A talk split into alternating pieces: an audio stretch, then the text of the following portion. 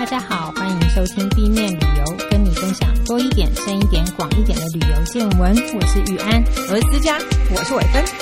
今天我们要聊一个是到国外生活的故事，但是不是去念书，也不是去退休。今天要讲一个是到国外教中文的故事。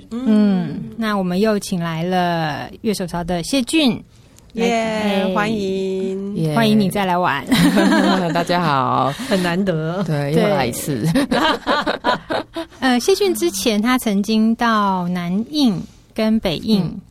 旅游跟教西藏人中文，他也不是教印度人中文哦，他是到那边教西藏人中文的经历。那我们今天就要来跟他聊聊在那边的生活啦，跟他怎么看西藏人，怎么看印度人的小故事。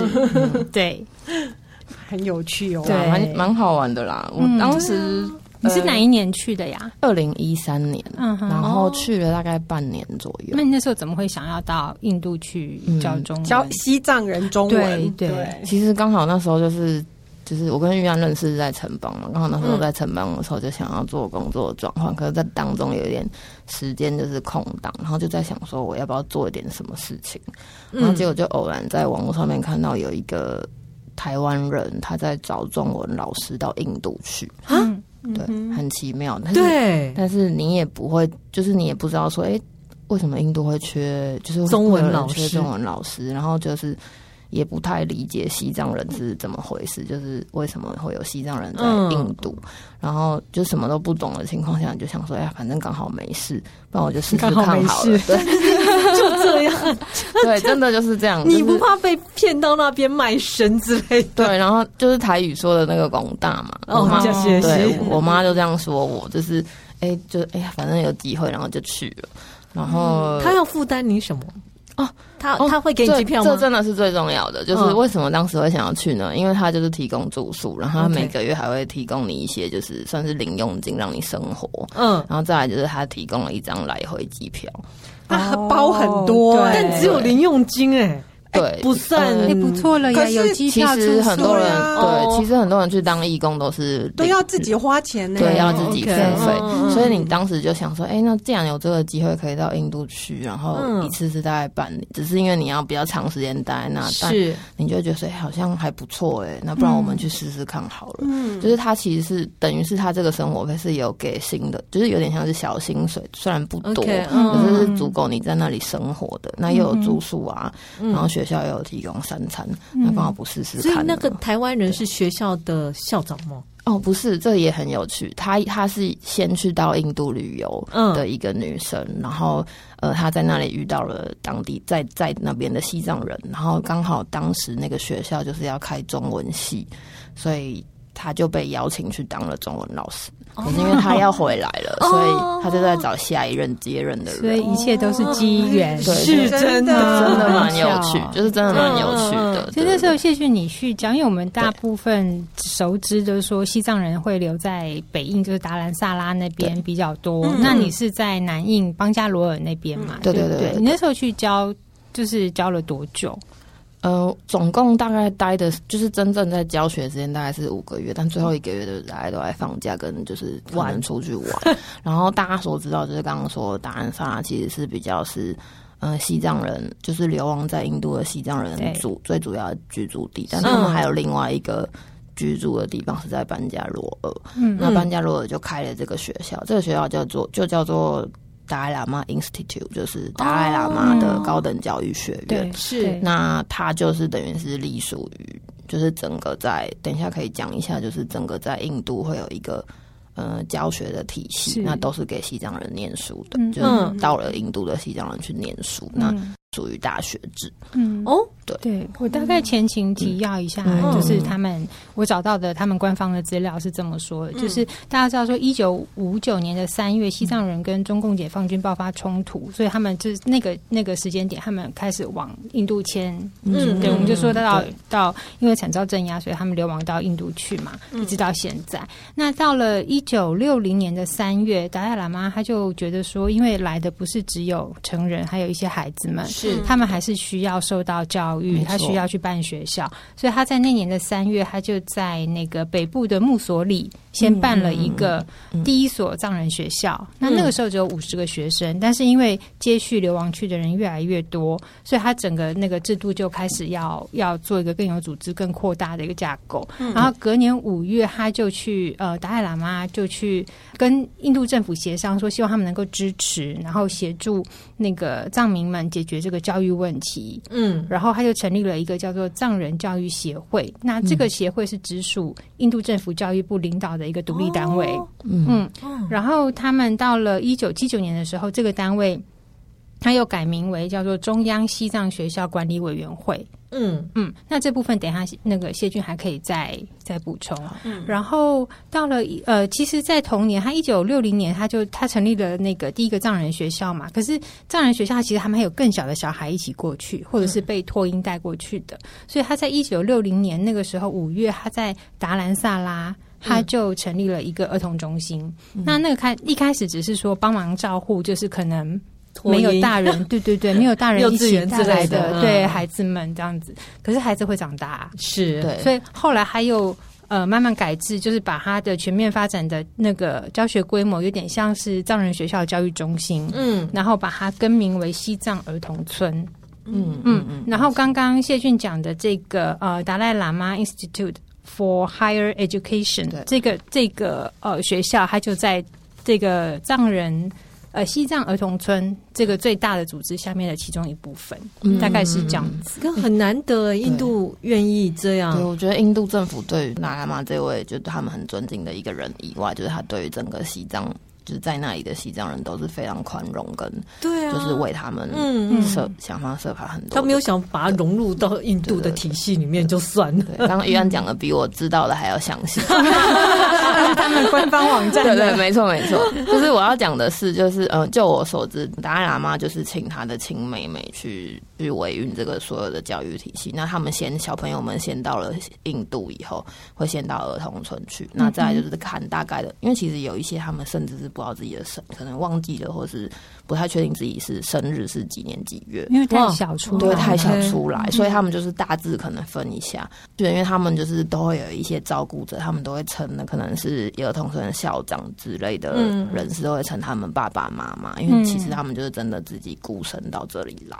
然后再来就是达赖喇嘛的妹妹就是把这一套教育体系就随着再建立的更完整一些，比方说就是有儿童，因为儿童是最小的嘛，那再来就是有国小国中然后高中，当然在那个印度它可能不是直接叫elementary school 这一种的，可是它就是一个体系，大致上是有年龄分级这样子。对，没有错。然后再来就是这些善心人士真的太厉害，就是这些所有的制度跟比方说学生们的住宿然后饮食都是由这些捐款来扶持的。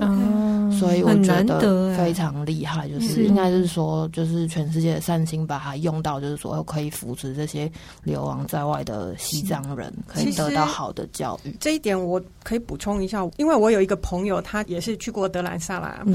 那其实他给我的资讯是说，德兰萨拉得到非常多的外国人的捐助，在那边的藏人生活其实一般来讲甚至都比当地的印度人还要好。对，然后因为他们很像连上学校都是免费的。对，那所以连很多是他们当地印度的小孩是没有能力上学的，所以其实反而在当地是有一个差异性。而且我想都过了这么久了，对，是哇，不止1959年，但是这也很有趣因为有一些他们开始生第二代、第三代，对，那他们对于他们自己的国家认同就稍微有一些改变。对，我想其实因为他们已经是对，他们已经是出生在从印度出生的人了，他们的想法什么之类。当然，就是我觉得西藏人他们还是会有一个。就像你在海外美国，就像犹太人吧，对，他们都会有同一个国家来的人，他可能都还是比如说亚洲人或是华人，他们还是会群聚在某些地方，有自己的聚落。对，即使他们是印度出生的小孩们，还是一样会跟这些西藏人聚在一起。但是也相对，比如说我的学生好了，因为我是中文系，所以他们的最基本的底标是你要会一些简单的口语中文，但是有一些已经是完全不会中文，但有一些是甚至是藏文非常的不好。嗯，就家里也不讲啊。我觉得也跟台湾稍微有一点点像我们有些人已经不会讲台语了，但我们可能口语还 OK， 但有一些可能我们就不会讲，因为也实在过太多年。对，没错。就算他们的社群的那个凝聚力再强，可是难免因为你住在当地，那些文化的融合可能还是会有一些。可能也很少什么藏语电视台吧。对对，我觉得有一点难。没有听到。对对对，有像我现在有一个学生，他就是在一个算是西藏新闻台，在印度的西藏新闻台，不容易。他们会用两种语言，一个是中文，一种是藏文。OK， 对他们还是有在努力。就我大概听到的是西藏本地，就是现在在西藏那边是藏语的。就是推行是越来越难，或者还没有被对，就在中国这一边，那他可能没有被特别列为一定要学的官方语言，但是其实在印度的话，藏语反而是就是你一定要念的，在这些学校必修，对你反而是必修的，对对对。因为我看一下资料，他们好像是必须要修英文、藏文，跟还甚至有的会要他学印度的 Hindi。对，然后如果是其他的科系，还有宗教，因为他们的藏传佛教对他们来说非常重要，对对对，甚至有这个课程这样子，对对对。那我记得好像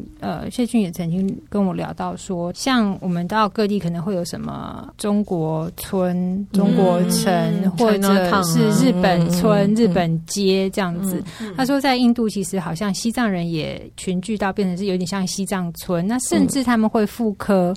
他们在西藏重要的庙宇也在那里重建。对对对对，如果要讲不太确定，但是四大寺庙就是他用原本的寺庙的名称，就直接复制在印度的4个地方。OK， 对，但因为我不是藏传佛教的，对，我怕我讲错，但是原则上它就是它的那个宗教的建造跟，比如说它藏传佛教的某一些文化传承，包括绘画啊，然后那些建筑都是把它从原本的带进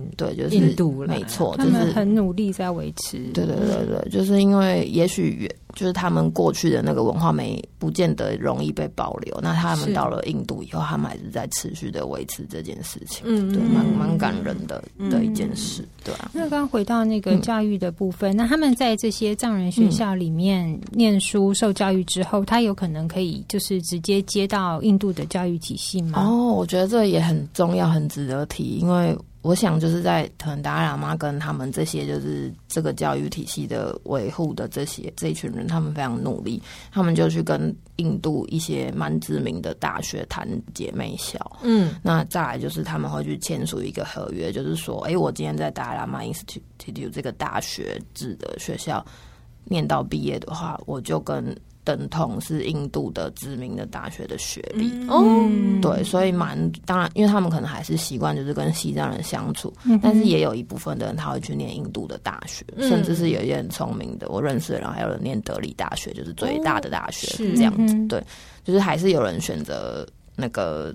印度的大学，但是你其实是也可以选像这样子的体系去完成你的学业，然后最终，但是它最终有一个还是会有一个考试，那个考试就是要去到印度那个大学里面去考的，就是你还是要通过审核资格考，对对对对，没错。但是你拿到的毕业证书就等同是那个大学的毕业证书。但至少他的教育制度是就是连接的，对对对。他如果说他要就是离开印度到别的地方，他也许还有就是等于有更好的学习背景跟资源，对，可以帮助他。对，没错。对，谢俊是什么系毕业的？我是中文系毕业。难怪你可以教中文。因为当时的中文系就是开设才第2届，然后我去的时候，我觉得我自己的角色比较像是跟他们聊天，然后口说中文，中文对话。没错，就是纠正他们，比如说他们有一些用语的错误的。有点像陪读兼家教这样子，没错，所以比较就是偏重口语，然后书写的部分或阅读比较少，这样比较少。但是考试，对，一开始，然后考试什么之类的，还是会有一些就是用语，比如说他们那种什么然后啊、连接词这种，他们有的时候明明已经是大学生，还是会用，就是误用对，很少用。然后还有他们的，就像我们片语也常常用错，对对，类似这样子的。然后他们藏语本身的那个顺序有点像是日文，所以他们有些东西他们会不小心把字词放在后面，文法架构是不一样，对对对，那个架构就会很像他，你就会想说，哎、欸，这个是要动词就跑到后面，对对对，是要讲日文嘛、嗯、那种感觉，对对对对。嗯，所以还是有一些需要调整的地方。嗯，对，嗯，那他的教材大概都会使用什么样的教材？我觉得在那一边的教材有一点难，我被分配到的有一些是台湾的教材，但有一些其实是中国的教材。是、哦，对，所以会有那种，比如说那个课本就写普通话什么什么，因为普通话就是中国的用语嘛，嗯、对对对。其他的话，我就是在辅助，就是当时我也有带一些台湾的教材，我再去跟我的。国中老师要了一些国中的课本、嗯、然后就带去就是作为补充教材。对对对对对、嗯、那你教的学生大部分都认得了中文字吗？嗯，都可以。他们原来学的时候可能就已经是简体字，所以他们觉得大部分写他会用简体字、哦、是。可是我跟他们说、欸、可是老师不会写简体字哦，那怎么办？那我写繁体你们可以吗？他就说可以，他们是看得懂，因为就是教材有一些混用嘛，台湾有一些善心人士都会捐书过去，嗯嗯，那个书就是会有一些其实是繁体的，嗯、对。学生特别喜欢三毛的书，不知道为什么，因为三毛穿得很像西藏人啊，还是他写的比较有浓烈的情感，还有那种流浪的感觉哦，因为他们自己觉得自己是流浪嘛。对，我在想是不是因为这样，就是他们觉得那种气氛上面，他们就是蛮喜欢三毛的，不确定为什么。那边会有很多中文电视节目吗？没有什么中文电视，所以其实他也很少听到中文。对，所以你就是会变成说，哎、欸，我们去就会变成一个很重要的角色，然后学生们会拼命的想要跟你聊天，这样。嗯、对对对，他们很想学中文。有一部分我觉得也不是，就是一个台湾人去好像蛮新鲜的吧，对对对，有点类似这样。所以一个像你教一个班级大概多少人啊？嗯嗯哦，我最近听到一个消息，我觉得有点可惜，就是现在那个中文系因为招不太到学生，他们就停办了。哦，你就在西藏那边吗？对，就是在我原本的那个学校的那一个。对，就是我说的这个。Okay. 可是当时达赖喇嘛，因为达赖喇嘛他有一个非常重要的，是对他有一个重要的思想，他就是希望跟你就是所谓的中间道路，他其实讲的是和平对话这件事情，所以他还是蛮希望说，哎、欸，我如果有机会回到西藏去的话，他希望跟中国政府可以谈到，就是可以用和平和解的方式对话，所以也因为有这个契机，才会当时想说，那我要来开设中文系，所以中文系就出现了，然后希望给他们这些学生一个好的一个环境学习，但是我觉得也不错是。我现在毕业的学生们有一些是在印度的一些企业当中文的翻译、哦、是啊是啊，对，那也有人就是做生意也很方便嘛，对没错，因为现在就是还蛮多跟中国那边的一些贸易就算是新加坡或台湾也都还可以，没错没错、嗯、对，所以我觉得也还不错。嗯，后来也有一个学生他就现在是住在达兰萨拉，他还是持续在教授中文，就是变成他是中文老师这样，对对对，你应该也蛮有成就感的，对对对，好像带出一个哎，终于有一个人就是走上这条路这样。是，哎，刚刚我们有讲到，就是说他们就是逃亡的过来嘛，那你有听到学生大概讲一些他们过往逃亡的这个过去嘛，或者他们的父亲母亲？其实他们是一直在逃亡，是不是？因为最早的那一批是1950几年，对，然后后续有这么多人，对，一直都走同一条路线回来，对，后续也是陆续有，但是一直到可能大概是10几年前都可能还有、哦、但是2008年的时候发生一次蛮严重的抗议，就是在西藏本地、嗯、那在那之后就是管理的非常的严格、嗯、那就是等于是中国那边比较严格之后，就是把这条路给关了，是就是越来越没有什么机会这样子、嗯嗯、当然可能还是有一部分的人受援助有偷偷的过来，但是就这机会就越来越少、嗯、所以其实在印度的藏人就比较没有新的人过来、嗯、对对对、嗯、那他们逃亡的话，我听到一个比较辛苦的是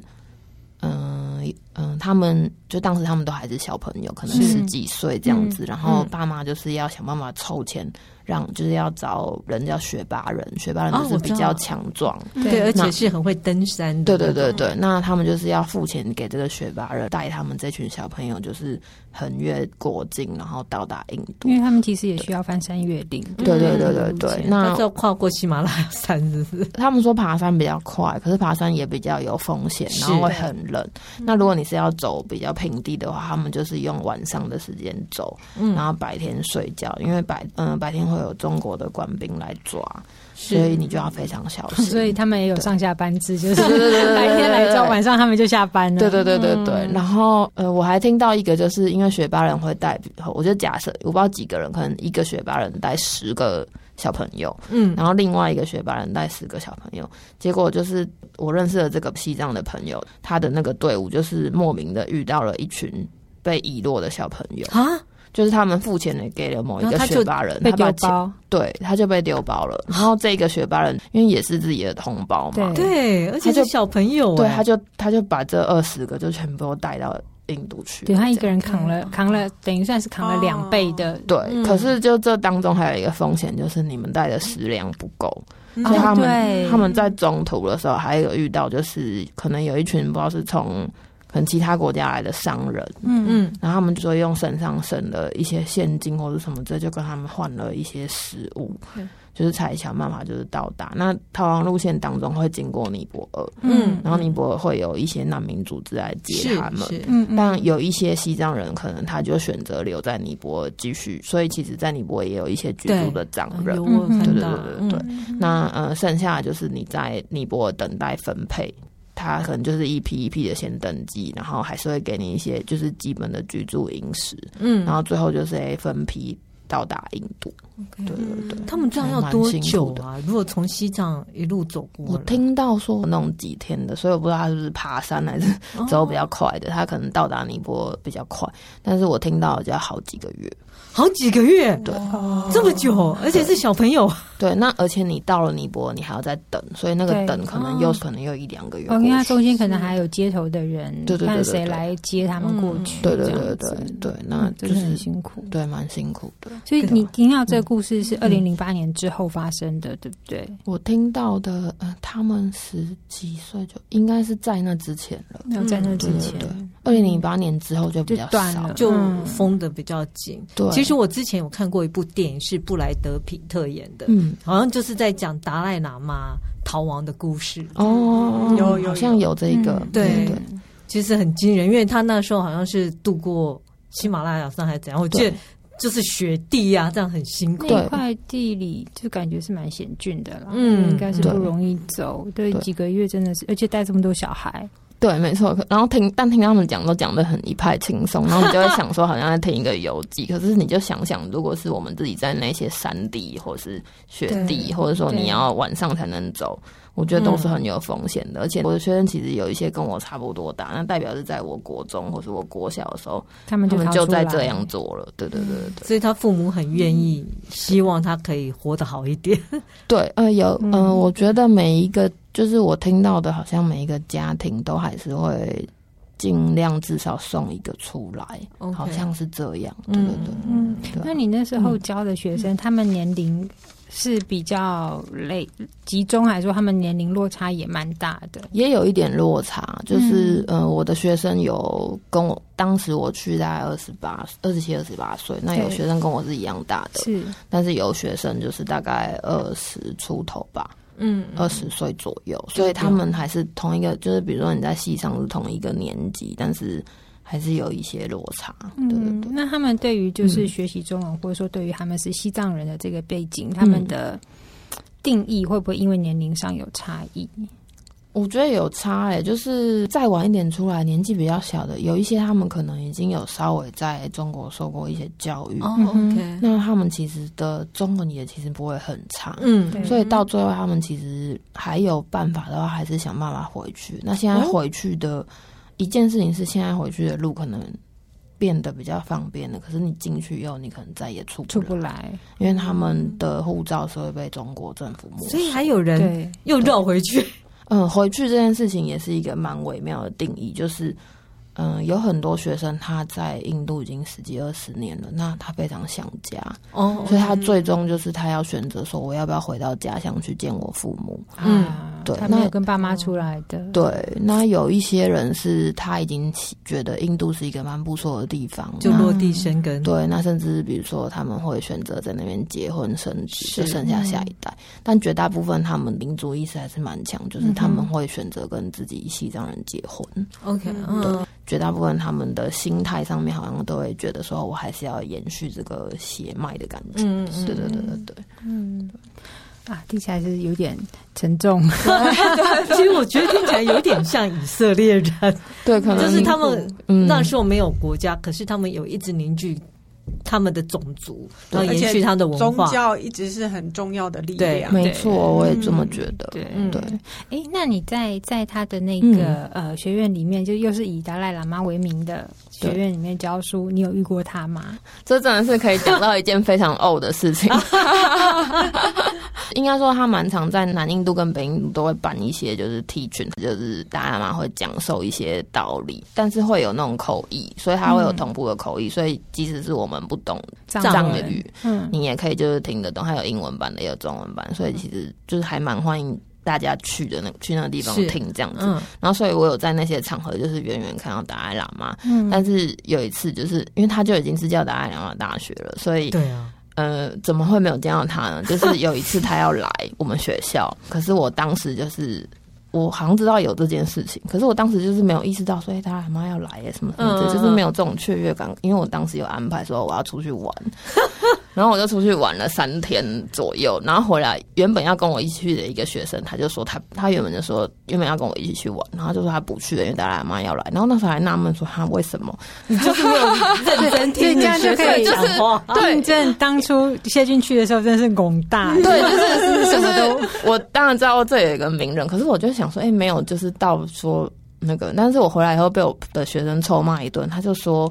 对他们来说，就是他们能够远远看他就已经不错了。可是你是一个在那边去的义工老师，你又是特地从台湾来教书，达赖喇嘛一定会接见你啊！哦，但就是我回去，哦、对，所以我回去就被骂了一顿，就觉得自己也很好笑，就是哎，我没有想到这一点哎、欸。不然你就积了很多福分、啊，对，那可能就还可以跟他握手什么之类的，就是会有一个就是达到里程碑吧。对对，宿舍四面墙各撞一下都对不了的，没错。我就是想说哇，自己当时也太傻了，这样还出去玩。对，当时可能当下觉得，哎、欸，我已经安排好，然后出去比较重要，而且我就是隔一阵子我要回台湾的，那我不趁这时候出去玩，我什么时候要去？结果没想到就是被臭骂一顿。对你这辈子。可能都不会再看到他，真的。我觉得有一些他还是会接受申请，说如果你有需要觐见他，但是因为全世界都有可能有人排队抢看他，对对对，那我觉得那就不会是那么容易。可是我就错失了那个最好的机会。所以你看，你在那边除了教书，你也会出去玩嘛？对，你也会碰到在那边的印度人。对，那印度人他们是怎么看这一批西藏人？哦，我觉得这可以就是回头，就是刚刚有提到说，哎，就是在那边的西藏人，其实他们生活有些甚至是比那个印度人好嘛，因为他们有得到一些援助。那我觉得印度人反而是用一种。很开阔的心态在接纳他们，因为因为西藏人的，我觉得西藏人他们在一个民族性或他们心态上面是他们受到了这么多的帮助，所以他们也会很慷慨的对待其他的人，所以反而是当他们有多的东西的时候，他们会分享给印度人，因为印度人还是有一些是比较穷的，他们会用分享的方式去分这些东西，那甚至是。就我所知，德里有一些旅馆，他们会聘请一些印度的小朋友来当，就是他们的工作人员。你说西藏人开的旅馆，但是聘请了印度的小朋友，所以我觉得那是对他们来说也算是一种回馈印度这个。印度接纳他们的这个事情，这样子，因为其他国家好像对于接纳其他民族不是这么开放。其实印度一直是一个非常包容的国家。对，如果你知道的话，他们钱币上面他们其实是50种语言。对哦，怎么塞得下去？50种语言，50种文字。嗯，对，他们有非常多的，他们是非常多的种族所组成的一个国家，所以他们对于不同种族没有这么排斥。是，对，可是对他们。们自己的种性非常的他们的对两个完全不同的对对 对, 對，听说印度人就是他们光从名字就是可以分出那个派别这样子 对, 對, 對, 對，现在已经没有这个种姓制度、嗯、但我觉得他们在心里有点感觉还是会社会上还是有实现这件事情，只是法律上没有了，所以很有趣。像刚刚介俊讲到说，就是西藏一般国家对于尤其还有套上流亡这两个字，就会用难民的眼睛去看他们，就是相对不友善、嗯、可是在印度又是另外，他们跟西藏的族群的生活好像就没有这么冲突，没错，对对对。那可是总是会在生活文化、嗯、比如说饮食啦、装、嗯、扮上啦、嗯、会有一些差异吧。会，我的学生他们上课的时候是被要求要穿藏装的，就是尤其是女生，但男生对男生的话就还好，就是一般的 T 恤、牛仔裤。藏装，女生的藏装，有一点很奇特吗？有一点像旗袍那种感觉。哦，没那么贴身吧？对对对，我看到就是一种比较交金的那种，对对没错，对对对对。然后也有分，就是比如说上半身和下半身分开的款式，那也有连套的，嗯，那也有点像和服啦，就是因为和服会有一个那个。这叫什么巾吗？对，交巾。对对对，左巾右巾这种东西。对，然后他们也会绑一个腰带，所以就是有点像是旗袍跟和服的综合款的感觉。对对对。那在饮食上呢，像比如说西藏，我们知道他们可能就是要喝油酥茶啊，对，跟印度可能是不太一样的。我知道的，他们也是喝油酥茶，然后他们会吃那个糌粑，但是因为糌粑在西藏好像本来是用小麦还是什么青稞啦，对对对，用青稞做的，但是因为在印度好像不容易取得，所以他们就用小麦其他的东西代替，但是口感上是差不多，但他们都说没有就是西藏的好吃，对对对，就还是会想家吧，对对。那油酥茶是他们也会喝，但是我是没有办法接受那个口感，对对对。但他们就是喝油酥茶，但是因为在印度久，所以他们也喝印度奶茶，所以就是比如说学校提供我们下午茶的时候，就是会可能两种都准备啊，但是我可能都会选印度奶茶，比较好喝吗？对，比较好喝。对，油酥茶就是真的就是油的味道，就是有。带点腥气，那个奶，因为它的那种奶油是牦牛嘛，对对对对 对, 对，那个味道比较重。对，其实在印度也很难看到牦牛吧，印度就没有，所以他们要进口嘞。对啊，所以就是蛮奇妙的。然后他们其实还是会多半在那边还是会开一些西藏的餐馆，就是都纯粹提供藏菜。但是现在也蛮微妙的，就是有很多印度餐厅，他们也会同步提供几样。那个藏菜，比如说像 Momo 其实就他们讲 Momo， 但是 Momo 其实是有点像是我们的蒸饺或是水饺这一类的东西，我以为是桃子，不是，你看果然是日系的，对对对对对。你当你听到他们讲 Momo 的时候，其实可能就是蒸饺子或者是水饺这样子的东西，但那个会出吗？不是那个什么馍那个山西那边，对对对，其实应该我在想应该是那个东西，对，但他们就叫馍，那可能就是那个馍的意思，对对对，没错。然后当你听到他们讲 Momo 的时候，就知道那是藏菜，可是其实现在。很多印度餐厅也都有这道菜，对，还蛮特别的，对。你觉得在那边生活容易吗？你自己？我觉得我过得蛮快乐的，就是去教书。对对对，我自己看到的，就是先不讲学校的生活，我自己看到的印度是这样，就是他们有，就是他们的。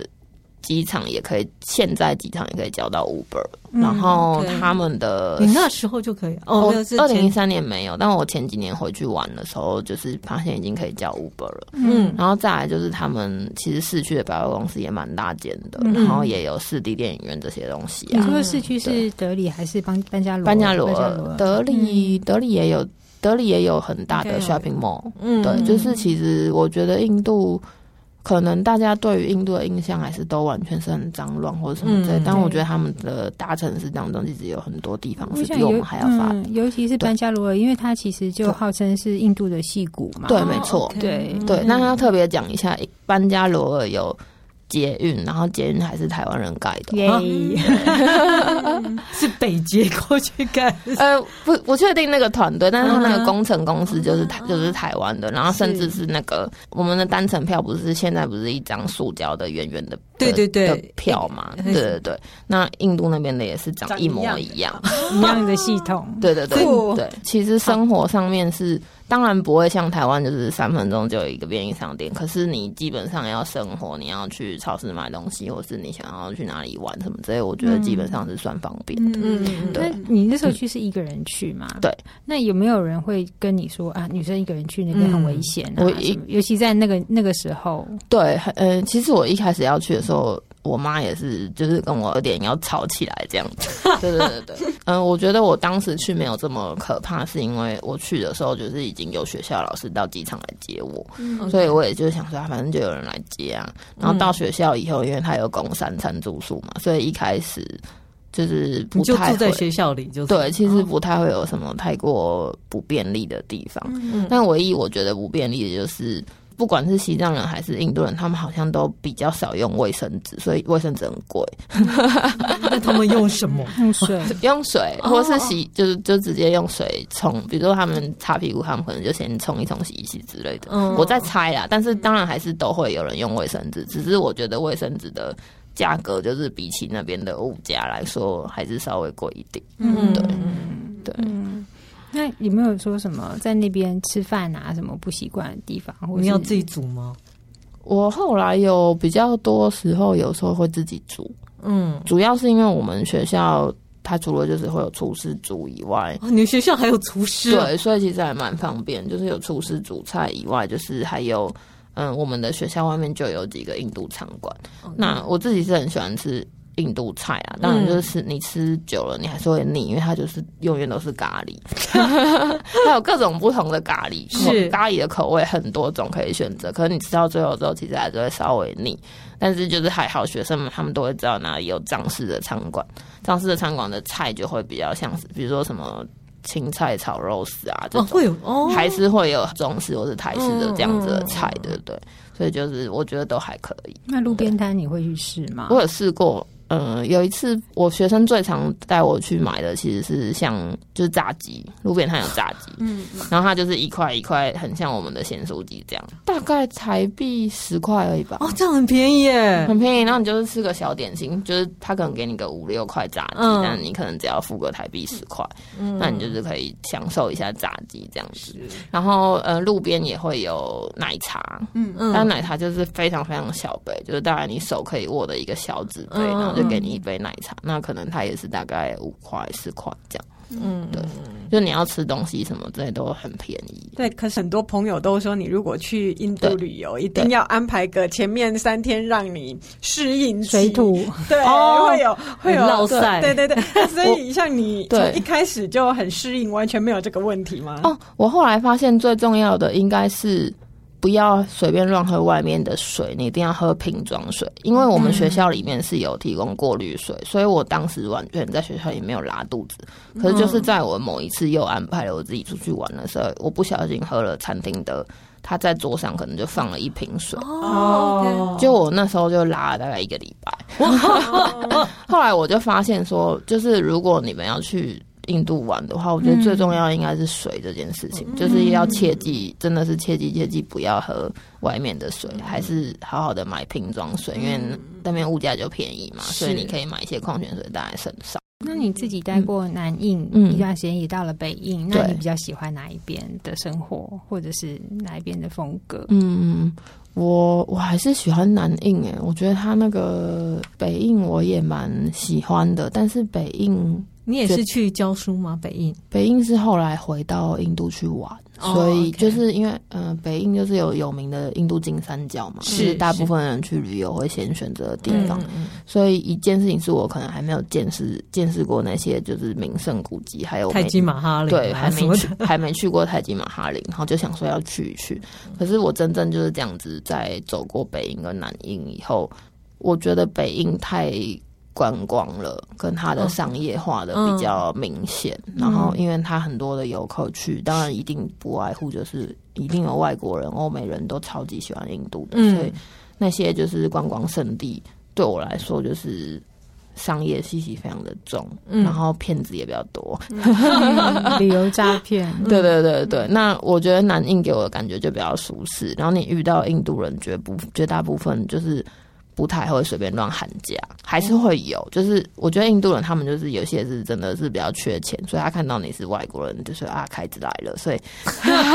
所以他们就还是会开一个高价，但是让你杀。那我在南印度遇到的比较少，可是我在北印就觉得那个风气非常的明显。嗯，对，